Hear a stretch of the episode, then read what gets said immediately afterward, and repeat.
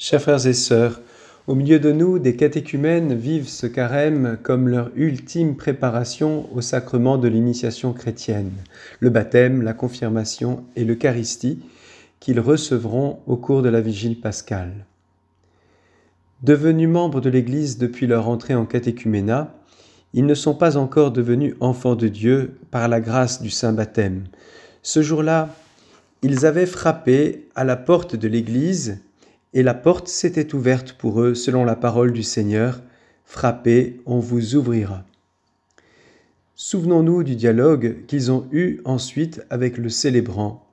Que demandez-vous à l'Église de Dieu? La foi. Que vous apporte la foi? La vie éternelle.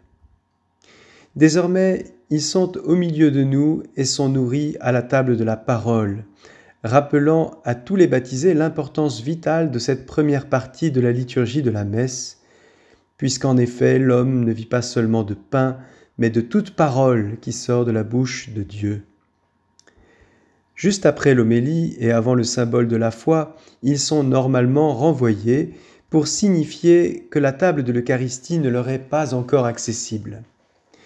De même que l'accès vers l'arbre de vie dans le jardin est gardé par des kéroubim armés d'un glaive fulgurant. De même, celui qui n'a pas encore été régénéré par le baptême ne peut recevoir la sainte communion dont l'accès est gardé par le chant des séraphins. Saint, Saint, Saint, le Seigneur de l'univers, toute la terre est remplie de sa gloire. Devenu notre Sanctus dans la liturgie. Il est précieux de noter les critères que l'Église donne pour que des catéchumènes soient appelés au baptême.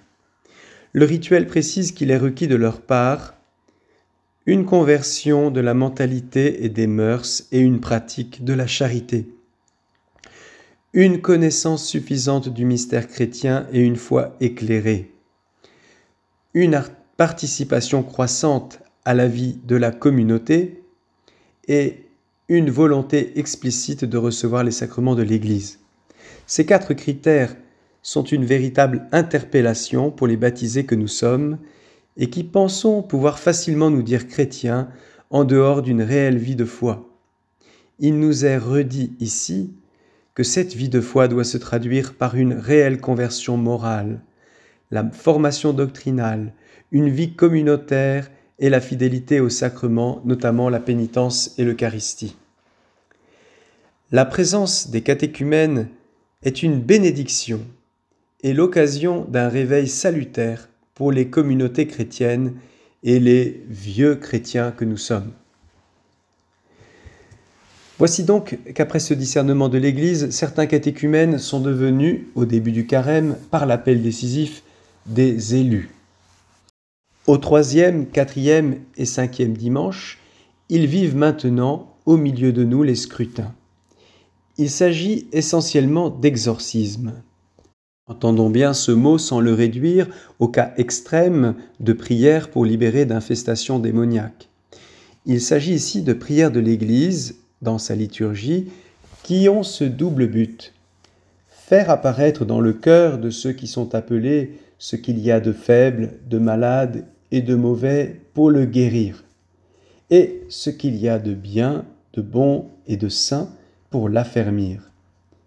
Ils sont donc faits pour purifier les cœurs et les intelligences, fortifier contre les tentations, convertir les intentions, stimuler les volontés, afin que les catéchumènes s'attachent plus profondément au Christ et poursuivent leur effort pour aimer Dieu ils donnent aux futurs baptisés la force du Christ, qui est pour eux le chemin, la vérité et la vie.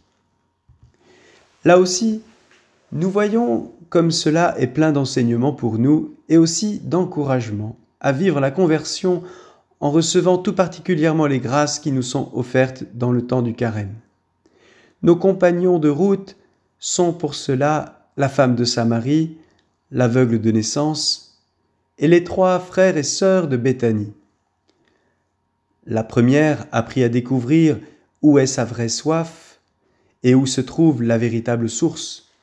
Le deuxième découvrit avec le péché et l'aveuglement qui lui est lié, où se trouve l'incomparable lumière Les derniers, endeuillés et même déjà morts, s'ouvrirent à celui qui est la résurrection et la vie.